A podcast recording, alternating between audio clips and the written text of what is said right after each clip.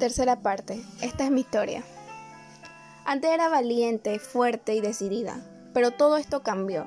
Empecé a ser alguien más del montón, queriendo agradar a los que ni siquiera le importaba mi existencia, a copiar a las niñas populares, porque quién no quisiera ser una como ella, que, son, que simple con una sola mirada, media escuela ya tenía los ojos centrados en ella.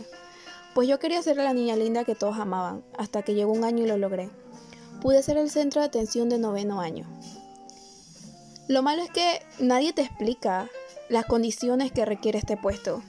Ser el centro de atención requiere estar en la boca de las que te van a odiar, requiere que apenas toque el timbre de salida, lleguen y te digan que te esperan afuera del colegio para agarrarte a golpes. Requiere que todos los chicos se digan entre ellos que estuviste con ellos y que te prestan para cualquier cosa porque eres una golfa cualquiera. Pues, sí, estos son los términos para este puesto. Las malas influencias afectan en tu vida.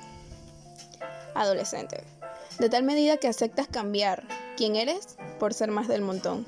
Cambias tu manera de vestir, de hablar, de verte o ver las cosas, lo que escuchas, lo que lees, lo que haces o hasta cómo caminas. No dudes, porque es así cómo te peinas, cómo te diriges a los demás, cómo hablas de alguien y cómo lo miras, lo que estás por hacer y lo que vas a hacer.